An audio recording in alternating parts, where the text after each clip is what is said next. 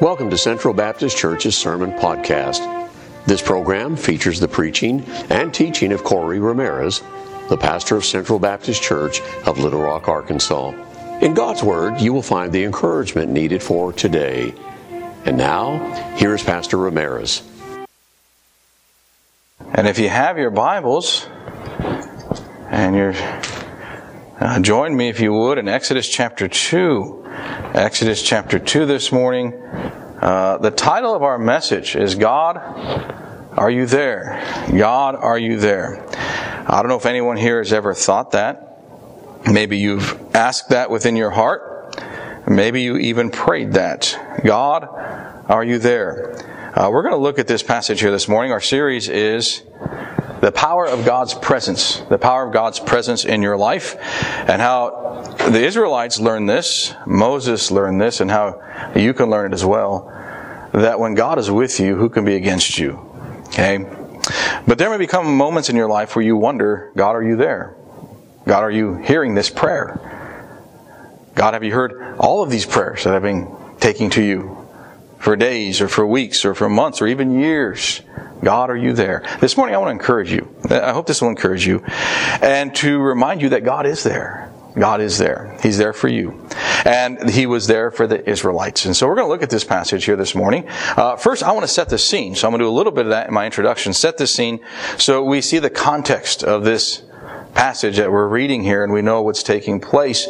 Because you may not have read Exodus uh, 1 and 2 or Genesis recently, so I wanted to make sure we're all aware of what's taking place. Uh, the Israelites had went into Egypt. They went into Egypt years previously, about 400 years previous. They went in, but they went in freely. All right, they went in freely. Uh, when Joseph went in, God actually took them there to protect them and to provide them for them in Egypt. And they went in freely and they resided in Egypt and God blessed them. They flourished there. God blessed them greatly. And for many years they remained and they stayed there in Egypt, uh, I guess under their power, under their authority, and they were blessed and protected. Uh, but things changed things changed. The Bible tells us in our passage here in verse 23 of Exodus 2, it says, And it came to pass in process of time that the king of Egypt died. Now this king that it's referring to is a king that had come to power, and in his power and his reign began to uh, oppress the Israelites. Uh, he began to oppress them. So they had entered freely and they remained as residents. They had a good, they had a good relationship with the Egyptians, but things changed when a new king took the throne. Uh, we can relate to that, can we not? Things change in our country when new leadership comes in. Sometimes for the good, sometimes for the worse, but things change. Life changes all the time. And that's what happened here in Israel. Things change, or in Egypt, excuse me, in Egypt to the Israelites, things changed.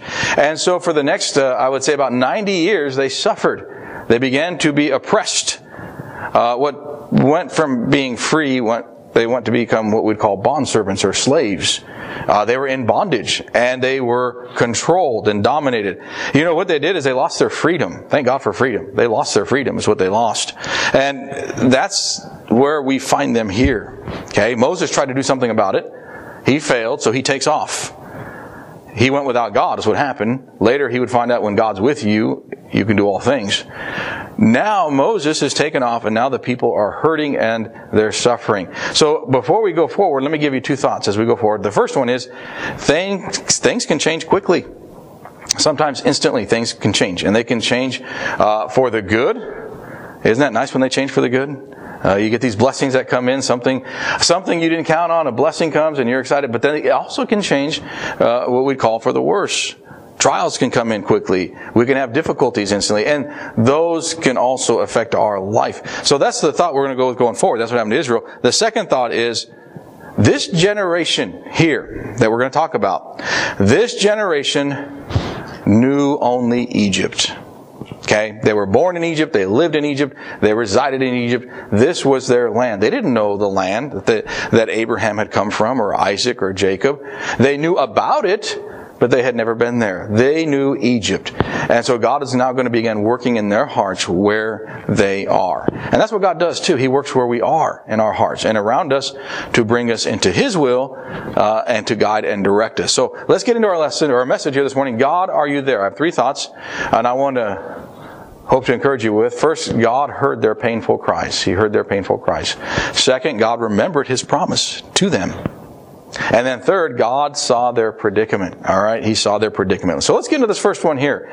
God, are you there? Notice what the Bible tells us. It says in verse 23 of Exodus 2, it says, And it came to pass in the process of time that the king of Egypt died, and the children of Israel sighed. Uh, sighed that, that word there uh, that's referring to just like a almost like a, a, resignation. They're just broken and they're hurting. It says they sighed by reason of the bondage and they cried and their cry came up to god by reason of the bondage and god heard their groaning. God heard their groaning. So let's start here this morning. Their suffering or their groaning due to affliction. Uh, what affliction is this referring to? It's referring to bondage. Now that word bondage means servitude or slavery It's what it's referring to. Uh, they had lost their freedoms. You know, I already mentioned it once, but I'll mention it again. It's worth mentioning. Thank God for the freedoms that we have today. Isn't it wonderful to be able to meet freely here this morning and to worship God as God has put upon our hearts to our own convictions? We don't have to ask permission from the government, which should never happen. We don't have to ask permission from anyone else. We can worship God freely. Or if you want to stay home, which some may have, you don't, you have that right. All right. That, that's freedom is what you have. Thank God for the freedoms we have today. Let's pray that we keep those freedoms. Let's pray for our children, our grandchildren. Let's pray those freedoms remain. But they lost their freedom is what happened. They lost their freedoms and they were now in bondage. And that can happen quickly, by the way. That can be take, take place fast. That's what happened to the Israelites. It happened in one generation. It wasn't a drawn out period. It just happened rapidly. They lost their freedoms. And what ended up happening is evil. Evil began to rule in the land. And when evil rules, uh, hopes are going to be dashed. You're going to lose hope. You're going to lose encouragement. You're going to be discouraged. And that's what happened here. Uh, the Egyptian king who took over uh, oppressed them and put them in bondage. But he died. That's what the Bible tells us here in verse 23. He died. He, like all people, went into the grave and he died. But you'll notice something, nothing changed. Okay, the oppressor was dead, but his policies he put in place remained. They remained in bondage. It's not like when he died that the Egyptians said, okay, we're going to set the Hebrews free now. No, they remained in bondage. They just had a new king and a new leader. Uh, how many of you feel that way sometimes here? I, I think we can relate. There's some days I, I think, now I believe you should vote. That's a right that we have in our country. I thank the Lord for voting. Uh, you know, we should, if you have a right to vote, then I think you should vote. And vote as God leads. But I'll be honest, there have been times I voted, I thought, why am I even voting? Nothing's going to change. Uh, you know, new leadership, but everything else stays the same. Now I know that's just me complaining right now, but that's how I feel sometimes. Maybe some of you feel that way. And the Israelites, they discovered that. They had a new king, but he didn't change any of the policies. Everything remained the same as far as the relationship between the Israelites and the Egyptians. They remained in bondage and they remained in the same situation. So they had new leader, but they had the same troubles. And the Bible tells us that they cried out to God. They began to cry out to God. Do you know that word for cry? It means to shriek. It's an interesting word. It means to shriek from anguish or pain. It implies someone who is not only hurting, but someone who's in danger. That's what that word implies. Shrieking, screaming, yelling for help. So this is not someone who's just hurting. This is someone who's hurting and who's afraid of what's to come, who's afraid of the future, who's afraid of what might take place. Someone who is crying out for help. That's how the Israelites began to act. Now, does that mean they actually vocally cried out? Perhaps they did. Maybe in some of their prayers they were crying out. Maybe it was right here in their hearts. They were hurting and they were crying out for help because of the hurt that was within. The implication is these people are hurting. There's a deep down discouragement and a deep down depression. Now, did they pray? It's, a, it's an interesting question here. Did they pray? Uh, I imagine some did, because we don't find a direct mention that they bowed and prayed to God at this point. We just find that God heard their groanings and He heard their cries.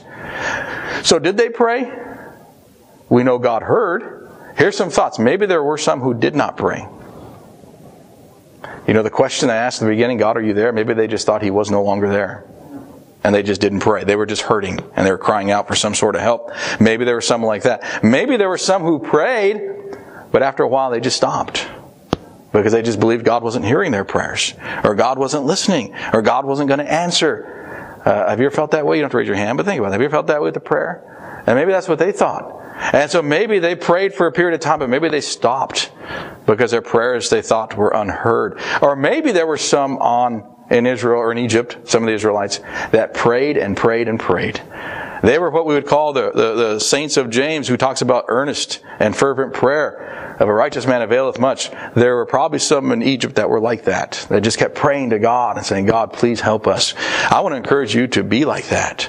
If God hasn't answered your prayer, well, so be it. Just keep praying. Keep taking it to God and keep asking His help. And I believe there were probably some there that just kept going to God and asking Him for help, even though they didn't know how He was going to work things out or even know necessarily that He heard and how He would answer. But the Bible tells us that God heard their groanings, okay? So God heard their groanings. You know what this indicates? It indicates that He was there. He heard them. He wasn't too, too far off not to hear their prayers. Now, in this passage, it talks about God being the God of Abraham, Isaac, and Jacob. And maybe at some point that's what happened to these people. They thought, the God of Abraham, Isaac, and Jacob has left us. He's left us here to suffer and to struggle in life. And in reality, God was there and He was listening. And He heard their groanings. He heard their cries. He heard their, their calls for help and he was close enough to respond. I'm going to give an illustration. Let me illustrate this. I think that a way that I think can help us. You know, parents, Parents can hear the calls of their children. Parents hear the calls of their children. Maybe if you're a parent here, you can relate you've heard your children through the years call. Maybe if you're not a parent, but you can relate as a child at some point with your mom and dad that you would call into them at times and you would uh, mention their name and they would hear your, your prayers or they'd hear your calls. Let me give you some thoughts on this. You know, some children will, sometimes children will call for attention. They'll just call or they'll just say, mom or dad. And you know, a parent can usually pick up on it. They're just, you know, they don't really want to talk. They're just saying, Mom, you there, Dad? And not that they ignore. Well, I mean, sometimes you do ignore. But sometimes it's just, you know, they, they really don't have nothing to say. They're just, they're just talking and mom and dad and, and this and that. And so you go on and, and they stop saying it because they got nothing to say. They have nothing really to ask for. They're just, they're just talking or trying to get attention, whatever the case may be. Then there are times where a child may call for involvement. Hey, mom, come look at this. Or dad, come check this out. Or dad, do you see that? Or mom, do you see that? You know what that is? That's a call for involvement. They, they want you to be involved in their life. They, they want to show you something. They want you to see something. They want you to be there. Uh, by the way, as a parent, if you get that, don't ignore that. All right. Now, you might not be able to drop everything immediately, but stay involved in your children's lives. Uh, be involved with them if you can. Even when they're older, they may call you up at times and just say, "Let me share this with you." Isn't it wonderful to hear from your children? And, and those are the calls that are there. Here, here's the third one. How about this one? The call for help the call for help. Uh, I imagine some of you have seen this or you've known it from experience where, you know, you can tell the difference between when your child is just upset at something or when your child is really hurt. There's a different cry there. There's a different, almost like a, a, a scream, a different cry that you know something's wrong. And you need to go help them out because they're hurting. Uh, maybe they've hurt themselves.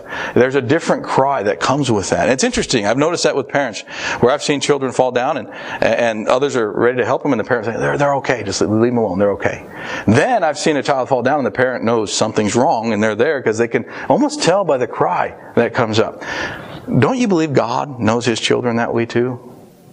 He knows when there are times where our prayers are just, well, we're just saying it. Maybe because we have to say it when we pray for thanks for dinner. By the way, let's not turn our dinner prayers into tradition either. Let's make sure we, we really mean what we say. And, and I've been guilty of that where I prayed it and I thought, well, you know, I didn't really stop and think about what I prayed. I just prayed. God knows when those prayers come up and they're just words. He also knows when they're prayers for involvement, when we want Him involved in our life. But God also knows when your prayers are because you're hurting. Because there's some anguish going on. There's something that's taken place in your life that you are just burdened. There's an affliction there. And you cry out unto Him. Let me just share this with you. God hears those prayers. Okay? God knows. Just like a parent would know their children. God knows His children. And God's not ignoring you. God may not have given you an answer yet, but He's heard those prayers. He knows when you're hurting, just like parents know when their children are hurting as well. So God was there for the Israelites. God was there, even though they didn't know it yet. They might not have thought so or realized it. God was there. He had not left them. His presence was still with his people. Let's move on to the next thought here. God heard their painful cries, but God also remembered his promise. Notice what it says here in verse 24. And God heard their groaning, and God remembered his covenant covenant with Abraham, with Isaac, and with Jacob. Now, a covenant is a binding agreement. It's a compact, so to speak, a promise that someone makes with another person uh, with intent of keeping that promise. Uh, we make these all the time. Uh, sometimes it's a contract you sign. You know, you may purchase something and you say, well, I'm going to sign this contract. I'm going to pay this. Here's, do this. If I, you know, buy a house or buy a car, buy something else and you decide, oh, I'm going to pay off installments and you, you sign a contract. That's what you're doing. You're making a covenant that you're going to do your end and if you do your end, they're going to meet their end, so to speak. And then there's a covenant there. Uh, sometimes we just use word of mouth. You know, we just say, oh, I promise I'll be there. You know, I'll promise we'll do this or I'll promise we'll do that. Now, being human beings, let me just share this with you. We try to keep our promise promises, right? I, I think that's important. You know, my parents instilled that with me that if you promise to do something, then do your best to keep that. But we're only human, okay? And sometimes we can't keep a promise, even if we intend to keep a promise. I'll, I'll give you an example. How many of you ever promised to meet someone or made an appointment somewhere and you left with plenty of time, you had everything planned out and you were going to be there, you just didn't know there was a traffic accident or something else had taken place. You got sidetracked, you had to go way around, and you were late. Now, really, when you think about it, in reality, you didn't keep your word. But it wasn't because of your intentions, it was because you're a human being and you couldn't help everything out. You didn't know what was going to take place. That's the difference between us and God, is what that is. You see, God, when He makes a plan and He gives a promise, He'll keep it because He knows all things. He's above all things. And so we're talking about a promise from God here, a covenant from God. And, and what covenant is this? Let's go back here because notice He says it's a covenant between Abraham, Isaac, and Jacob. And in the scriptures, do we find a promise given to all three that is the same promise? And I believe we do. I'm going to give you all three of them real quick. Let's go to find the one given to Abraham, Genesis 15. Genesis 15, it says here, and I'll begin reading in verses 13 and 14. Genesis chapter 15. And he says here, this is God giving a covenant to Abraham here, a promise. He says, And he said unto Abram, Know of a surety that thy seed shall be a stranger in a land that is not theirs, and shall serve them, and they shall afflict them four hundred years. And also that nation whom they shall serve will I judge, and afterward shall they come out with great substance. Okay, that was a promise given to Abraham long before the Israelites went into Egypt. Let's go over to Genesis chapter 26, a few chapters over. Genesis chapter 26, and we'll look at beginning in verse 1. Now, this is Isaac now. Abraham's son Isaac. It says, And there was a famine in the land beside the first famine that was in the days of Abraham. And Isaac went unto Abimelech, king of the Philistines, unto Gerar, and the Lord appeared unto him and said, Go not down into Egypt. Dwell in the land which I shall tell thee of. So he tells him, don't go into Egypt yet. You stay here. Sojourn in this land, and I will be with thee, and will bless thee for unto thee, and unto thy seed I will give all these countries, and I will perform the oath which I swear unto Abraham thy father.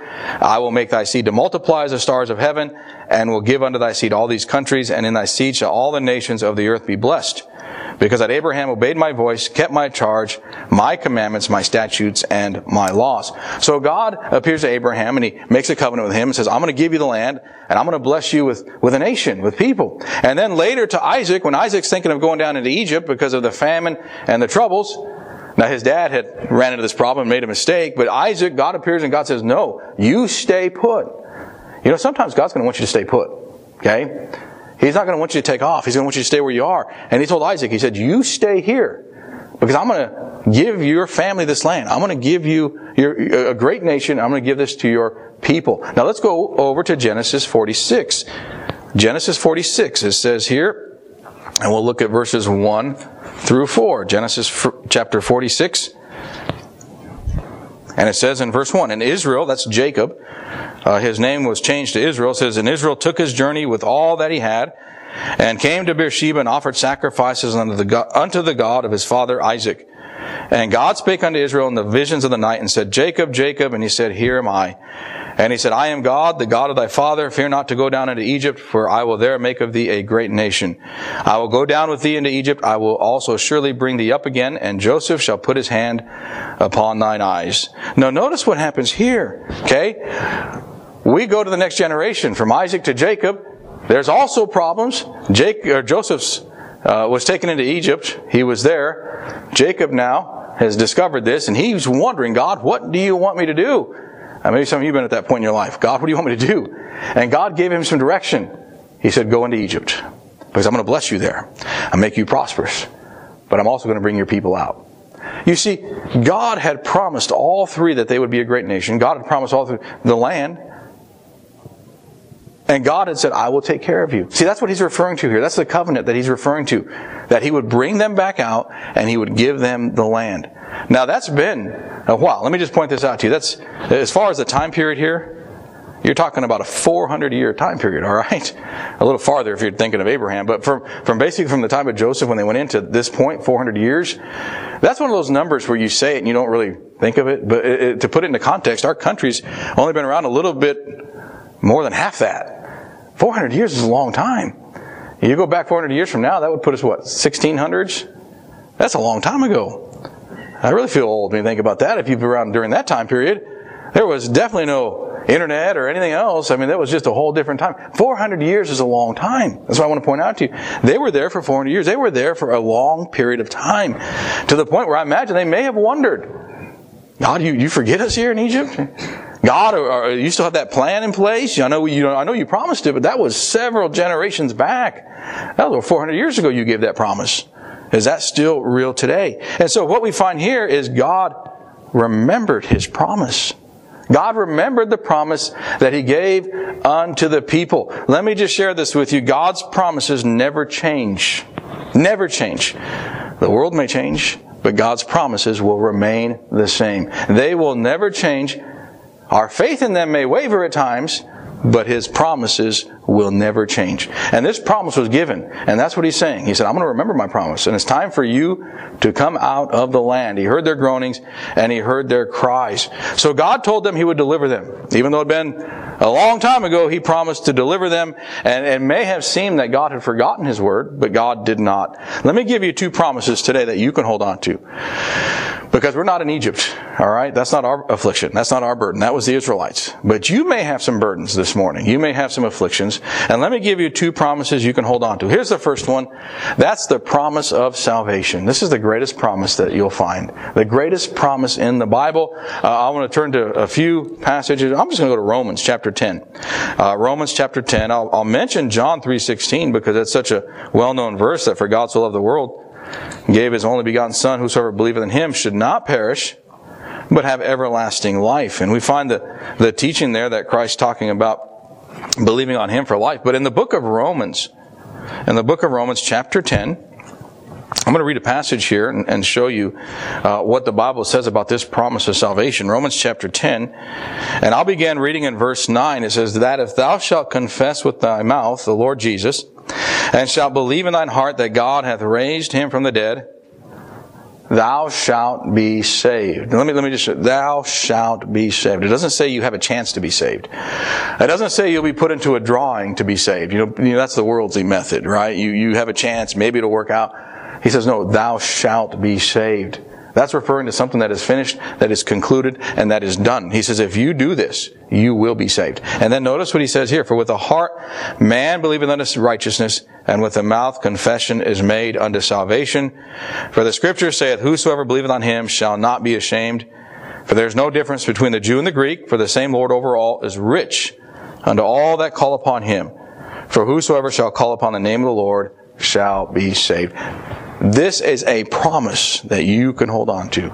This is a promise that's given to you. Notice he talks about no difference between the Jew and the Greek. In other words, he's saying this is a promise to the entire world.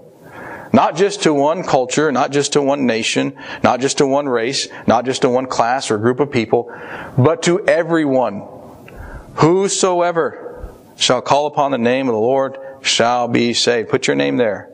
If you shall call upon the name of the Lord, you shall be saved. And if you have called upon the name of the Lord, you believed on him, you are saved here this morning. If you believed, in other words, you had faith, put your faith in Him. You know, that's the greatest promise that you'll find in the Bible. And that, I believe, is the greatest promise that you have to hold on to. You know, Bible talks about the fact that, you know, you can gain the whole world, but if you lose your soul, you lost everything. Mark talks about that in the book of Mark, we find that. You know, this morning, your soul is your greatest possession. And if you are saved, you know that your soul is secure. And that's a promise that you can hold on to. I encourage you to hold on to that promise because there could be some days, as I tell people, there may be days you don't feel like you're saved. Okay. It's not about your feelings, not about your emotions. It's about truth from God and His Word, His promise. You know, the, the Israelites there in Egypt, I'm sure they didn't feel like that promise was going to be carried out, but it didn't matter. God had already given His word. He was going to carry it out. It's the same with salvation. Once He saved your soul, you're saved.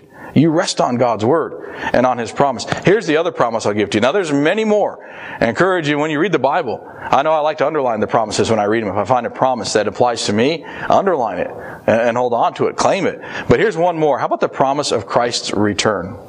The promise of Jesus Christ's return. That's a promise I think that we need to keep in front of us every single day. A promise that we need to keep in mind as we go forward. That's the promise of hope that we have. We're going to see Christ someday. Uh, well, it could be today. Wouldn't it be wonderful Christ returned? I enjoy preaching, but I would love to be interrupted right now and see His return. And see Christ return. It'd be wonderful to see Him today. And that's a promise that we have. That's what gives us hope. That's what helps us through difficult times. Knowing that I'm going to see him someday and I may see him today. That's exciting. That gives us strength. That helps us through our difficult times.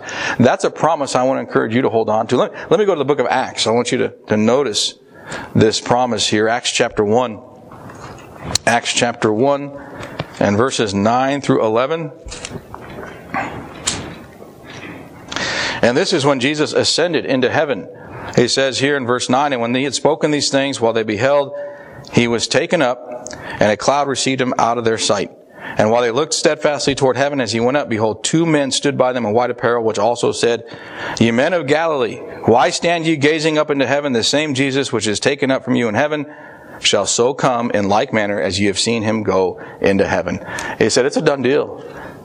You, you don't need to be standing around here looking for him. Just go about your business because he's coming back just like he left. That's a promise we have today. Let's live with hope and encouragement knowing we shall see him as well. You know what we find here is that God remembered his promise. God will always remember all of his promises.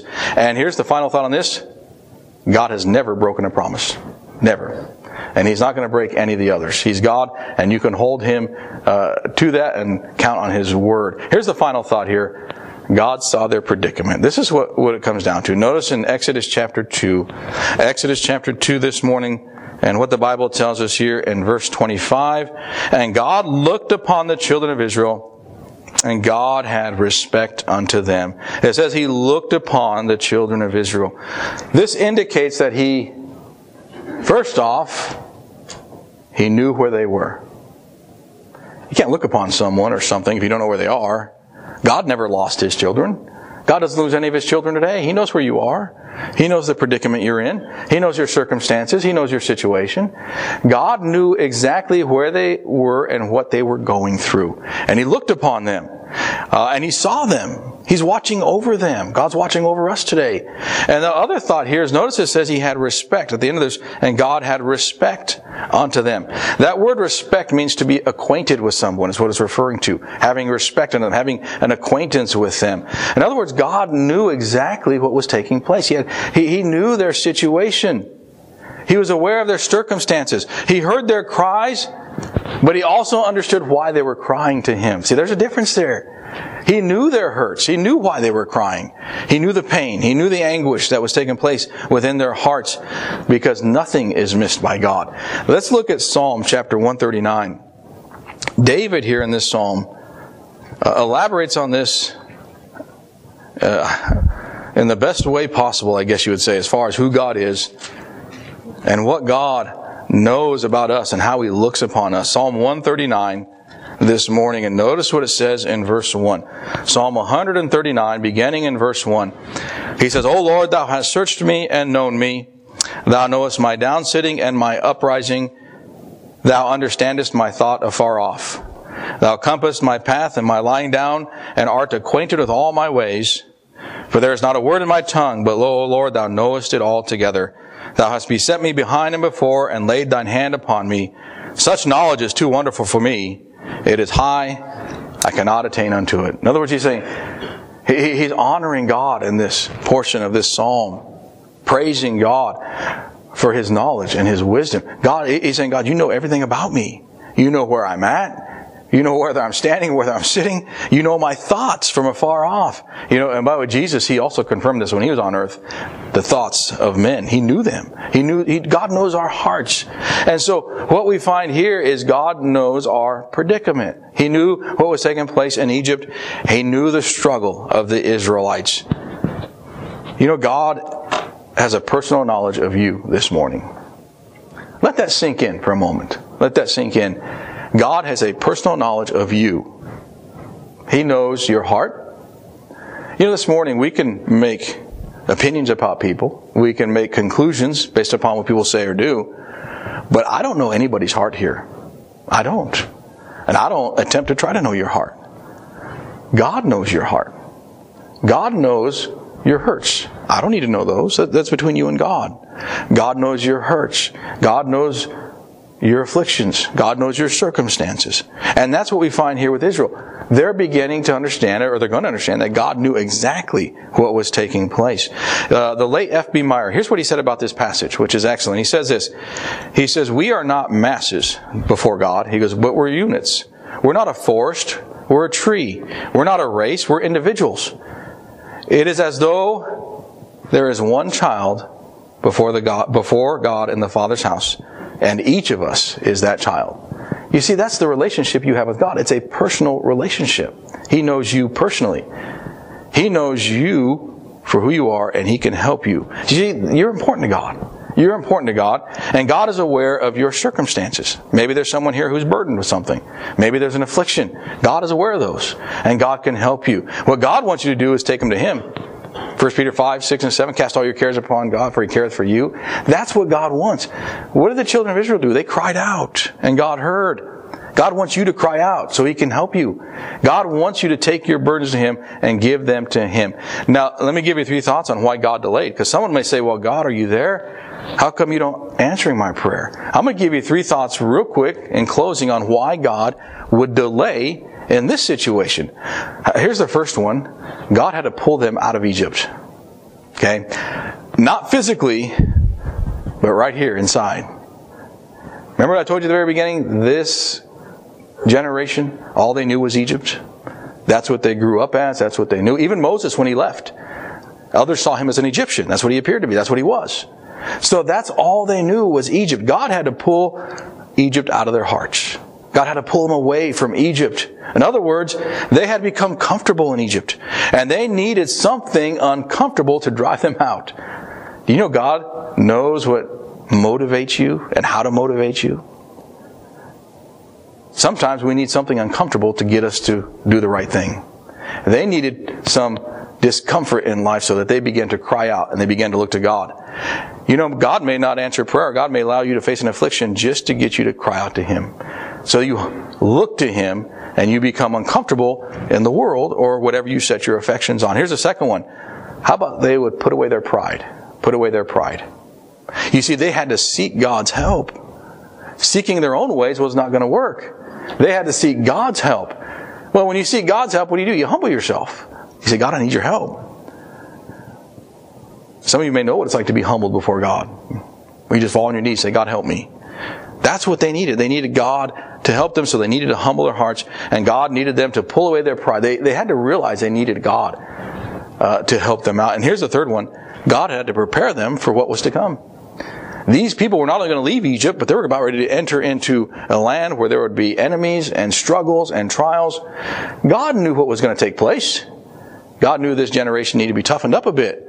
Maybe this morning God is allowing you to be afflicted just to prepare you for something else. You may not know what it is, but He's strengthening you. He's toughening you up a bit so that way you're ready to endure that next trial or that next trouble or whatever is down the road that God knows this is coming.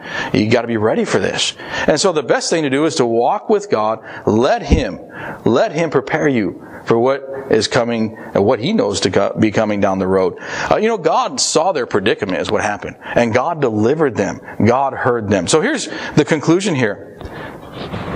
God, are you there? They discovered he was. All right? They discovered he was. Later in uh, Exodus chapter 4, at the end, we find them, when they finally realize this, they bow down and worship God. because they discovered that God was there. He never left them. He was there. And God will never leave his, leave his children. That's what I want to encourage you with in closing. God will never leave his children. Oh, there may be moments where he doesn't answer. There may be times where we don't see his involvement directly, but it doesn't mean he's left. God never leaves his children. So I want to encourage you to pray. And to pray. And to pray. And to keep praying. Knowing God hears prayers. If you're hurting, cry out unto God. Go to Him for help. And take those things to the Lord. Never despair. And never cease to pray. Keep going to God and continue earnestly and fervently in your prayers and then wait upon God to bless. Uh, you'll probably discover, like the Israelites, that God has not left you. That God has a plan, God has a purpose, and that you're right in the middle of it. And the affliction or the burden you're dealing with is just part of what God wants you to go through. You've been listening to the preaching of Pastor Ramirez of Central Baptist Church of Little Rock, Arkansas. We hope today's message encouraged you. If you would like more information about Pastor Ramirez or Central Baptist Church, please visit our website, centralbaptistchurch.org. Thank you for listening today. Be sure to join us again for another message from God's Word.